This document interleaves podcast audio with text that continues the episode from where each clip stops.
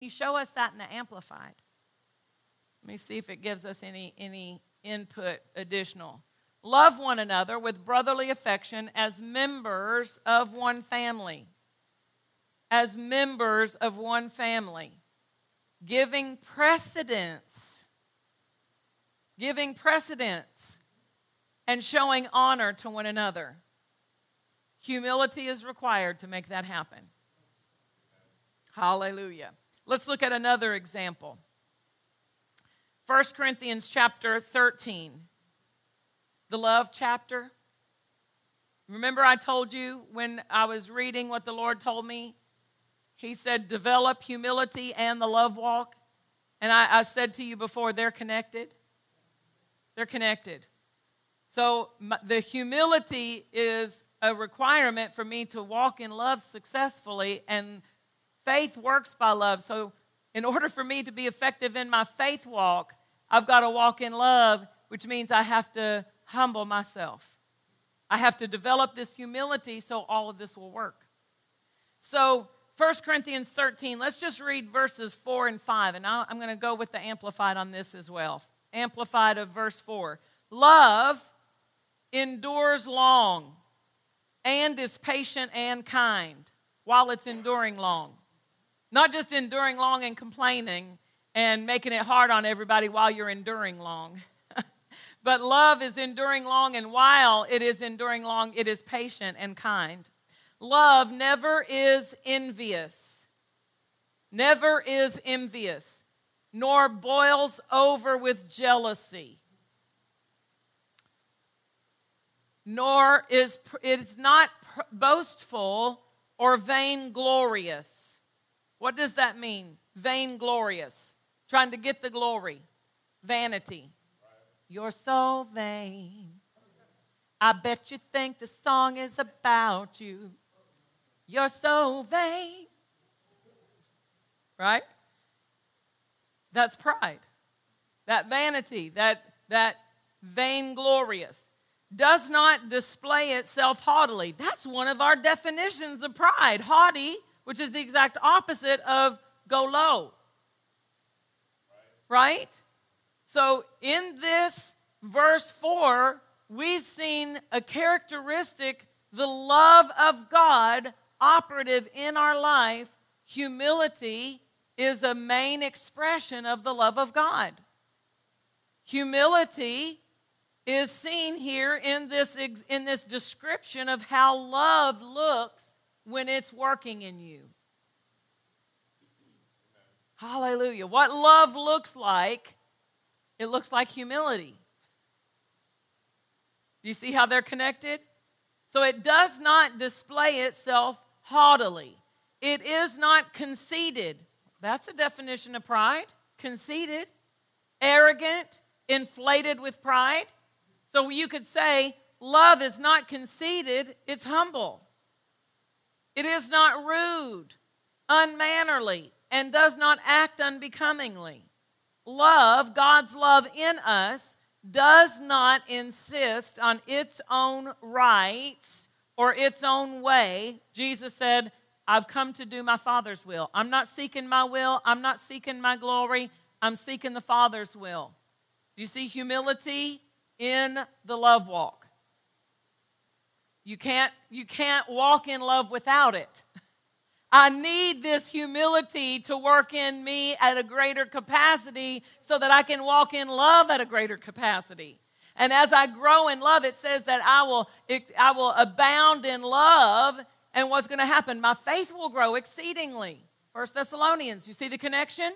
My, for faith to grow exceedingly, I have to be abounding in love. And for me to be walking in my love walk accurately, I have to develop the humility that is defined right here in this description of what love looks like. So, love looks humble. Love looks like this Bible portrait of humility that we're seeing. Hallelujah. And this is a New Testament requirement. It's a New Testament must for us to, to go into the fullness of what God has for us individually and corporately we all need to be humility at another level. Amen? Now, it's, let me finish this one. Love does not insist on its own rights or its own way. It is not self seeking. What if this is the, the marriage? This is, the, this is the marriage turnaround right here. This is what makes marriage work. This is what makes the church family work. If every person, can you imagine what heaven's going to be like? Heaven is a love governed place. We're going to be so good at this in heaven. Hallelujah. The better we get at it now, the, the we'll be at advance. We'll, they can put us in the AP classes.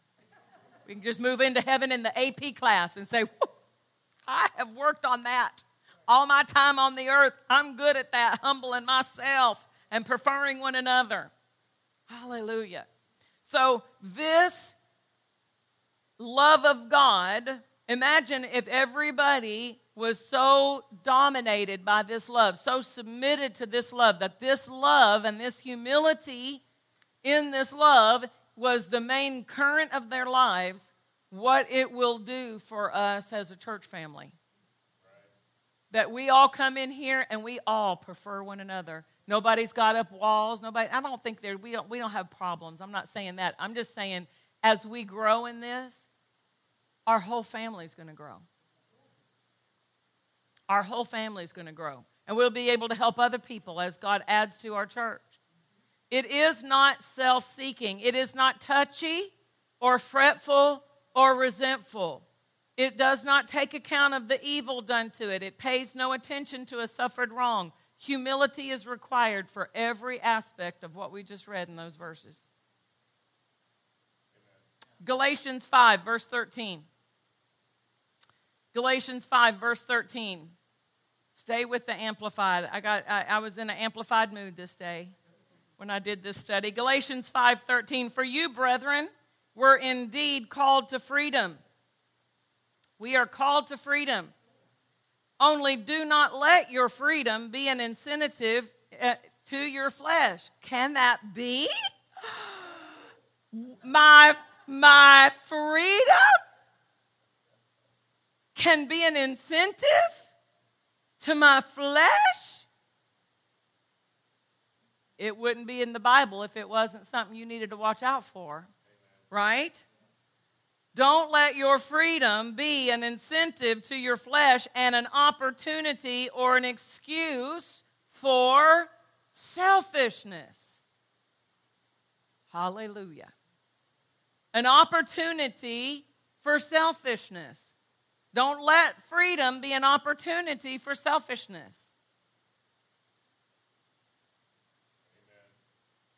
What are we supposed to do? Prefer one another. It says, but through love you should serve one another. It's New Testament. Jesus said, if you want to be the greatest in the kingdom, be a servant. By love, serve one another. You see, we've, we're getting mind renewal right now. The Holy Spirit is enlightening us to what really works best for our lives. what's really the greatest, perfect picture and pattern for us to apply to our lives. By love, serve one another. Same chapter, Galatians 5, let's look at verse 26. Let us not become vainglorious and self conceited. Is this in the Bible? To believers? To Christians? Why? Because the flesh these are tendencies to the flesh, and we all still have flesh. So he's telling us what to avoid, what to watch out for, and how to avoid it. Do not become vainglorious and self conceited, competitive, and challenging, and provoking, and irritating to one another, envying, and being jealous of one another. Why? Because that's pride, that's high mindedness, that's haughty, that's an open door for the enemy to come in with strife and confusion and every evil work. What do we do? We are by love serving one another. Ephesians 4. Ephesians 4. Let's look at verse 2.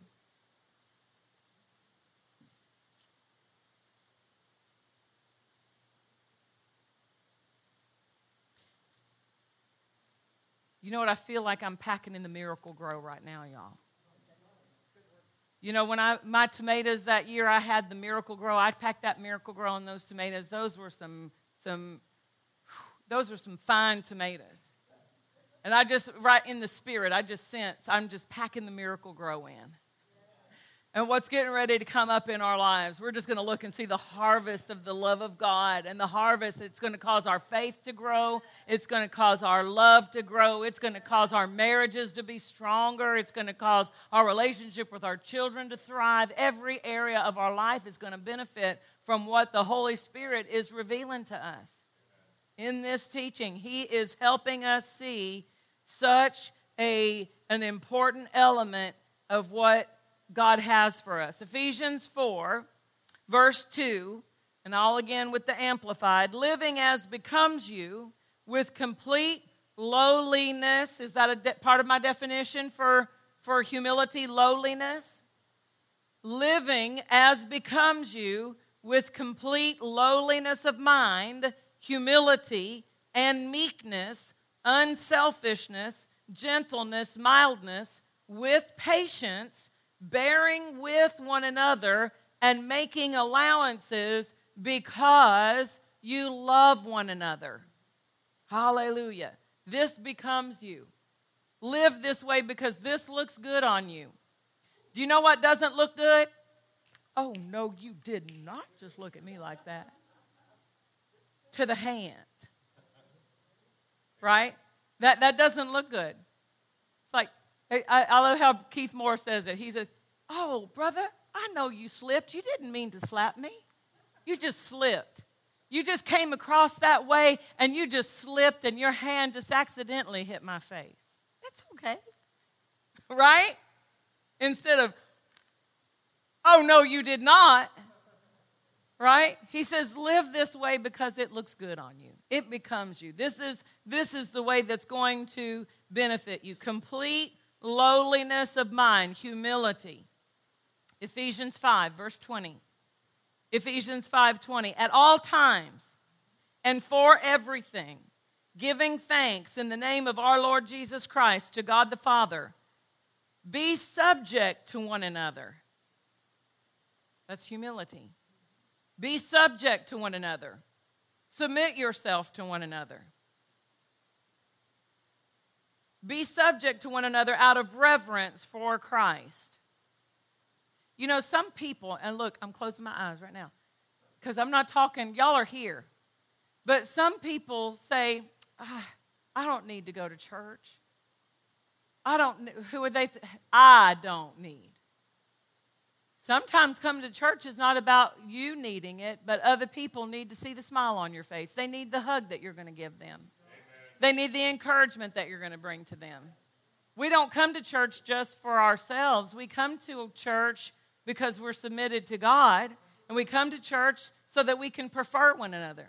It's easy to think you're good at walking in love when you're by yourself all the time. Yeah, I'm good at walking in love. Just get around some people and let's find out how we are with our humility.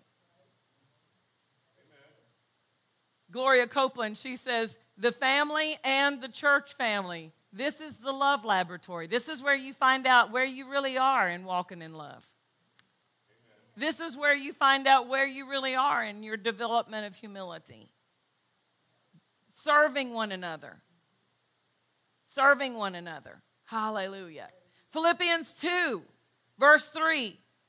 Do nothing from factional motives. I'm in the Amplified, I guess, again here. Philippians 2 3. Do nothing from factional motives through contentiousness, because we need some help with factional motives, don't we? Do nothing from these motives such as contention, strife, selfishness, for unworthy ends, anything that divides, anything that sets sets us on odds against each other. Don't do anything from that purpose, from that motive. Anything that's prompted by conceit and empty arrogance. This is in the Bible to Christians, y'all. this is in the Bible to people who love God, who are bought with the blood. He said, Don't do things out of strife, don't do things out of contention. Don't do things out of selfishness, prompted by conceit or arrogance. Instead, in the true spirit of humility, lowliness of mind, let each regard the others as better than and superior to himself, thinking more highly of one another than you do of yourselves. That goes against how many of us were raised. They, we, we tell them, don't you let anybody tell you they're better than you. You're as good as anybody in there. The Bible says we're supposed to have a humbleness of mind and prefer them. That doesn't mean they are better, it just means that I need to think of them. That person is a child of God. They are washed in the blood of Jesus Christ. I mean, imagine if every believer looked at their brother and sister in Christ and saw the relationship that that person has with God, and I treated them as such. But if we have this constant mind um, pattern, this thought pattern that every time I see something, I'm as good as they are. I'm, I'm better than them at that. And, and I'm always looking with that comparison. I'm always looking. How about, you know what? I just prefer you. I just think you're better. Is that what it said? I mean, we amplified it so that we could get it clear here. We amplified it. It said, the true spirit of humility, lowliness of mind, regard the others as better than and superior to himself. Would that hurt you? It won't hurt us. Do you know what will hurt you? Pride. Pride goes before a fall. What, what, what was the reaction of the man who stood there praying and he said, Lord, don't let me be like that man. Don't let me, Lord, I am not like that man. I tithe and I go to church and I am like this and I am like that. And Jesus said that man was praying by himself, to himself he wasn't even, he, he was just all over there in the corner by himself. But that other man said, Lord, have mercy on me. Have mercy on me. He said, Which one went to his house justified? The one who was empty of his own and said, Lord, have mercy on me. I need you. The other man didn't need much from God, did he? He was, he was telling God all about his accomplishments and what he was and what he could do. He didn't need anything. So, what we're seeing here is that there is a mindset, a regard, a regard for others. If we all regarded each other that way, we're, we're never going to be looking for love. Because if I'm regarding you in that way and you're regarding me in that way, do you see what causes people to refrain from that regarding another as better than themselves? Is that who's going to regard me? Where am I going to be? But if we all just set down our ambition, if we all just set down our self preservation and our self exaltation, we say, you know what? I'm just going to prefer you. I'm going to lift you up. I'm going to light your candle. I'm going to tell you you're all that in a bag of chips. And then I'm going to reap that. Amen? Hallelujah. Colossians chapter 3. Verse 12 Clothe yourselves, therefore, as God's own chosen ones his own picked representatives who are purified and holy and well beloved by God Himself. Clothe yourself by putting on behavior marked by tender hearted pity and mercy, kind feeling, a lowly opinion of yourselves. Is this in the Bible? This is New Testament. We're finding it all over the place. Did you know there was this much in here? Telling us to take a lowly opinion of ourselves. You remember now? Remember, remember, in Christ I can do all things. Greater is He who is in me. In Christ, I'm the righteousness of God in Christ. What he's recognizing, he's not saying not to have a, a, a, a, scriptural understanding of who you are in Christ, but, but that's in Christ. Hallelujah. A lowly opinion of yourselves. That doesn't mean to think bad of yourself.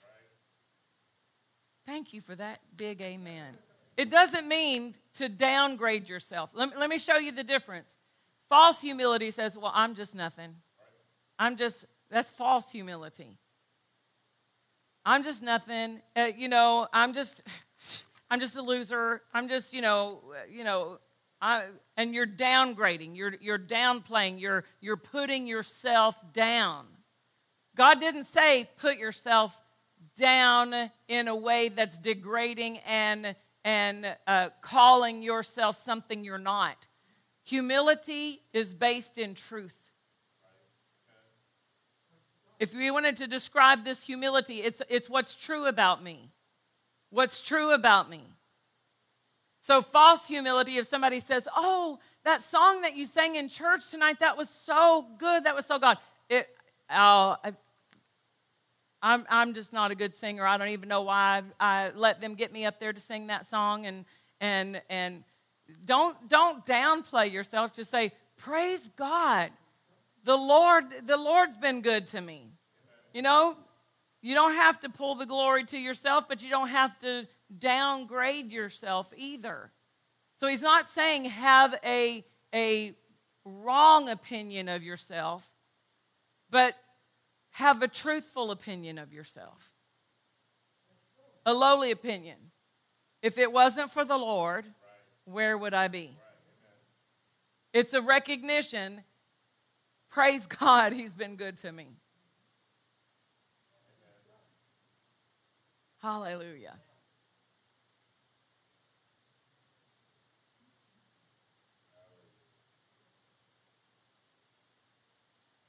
A lowly opinion of yourselves, gentle ways, and patience, which is tireless and long suffering and has the power to endure whatever comes with good temper. Be gentle and forbearing with one another, and if anyone has a difference, a grievance, or complaint against another, readily pardoning each other, even as the Lord has freely forgiven you, so you must also forgive. Hallelujah. This humility is not to see ourselves as less than we are. It's not to see ourselves as something bad or negative. It's to see ourselves in truth in Christ. So to really to really be able to see yourself in Christ, you've got to see that without him I can do nothing. Remember the in, in you realities we rehearsed last time I was here? There, there are some in Christ realities, but there are some in you realities. Everything you have, you've been given, right? In you, you know nothing. In Him, I can know, but in myself, I don't know. Amen? So, glory to God. Pause. It's getting better, y'all. I, I know some of it's just like, oh my goodness, this is this is a, a, a concept that goes against some of the ways that we've thought. That's why we need the Bible portrait. That's why we're looking at the Bible and we're seeing Jesus, the Son of God, the second person of the Godhead, the Word made flesh. He said, I can of my own self do nothing. I don't seek my will. And He's our example. Amen? He's our example. And we humble ourselves and we, God's able to give us grace. He's able to give us His help. He's able to let that grace flood into our life because we are in the position to receive it. Stand with me to your feet. Hallelujah.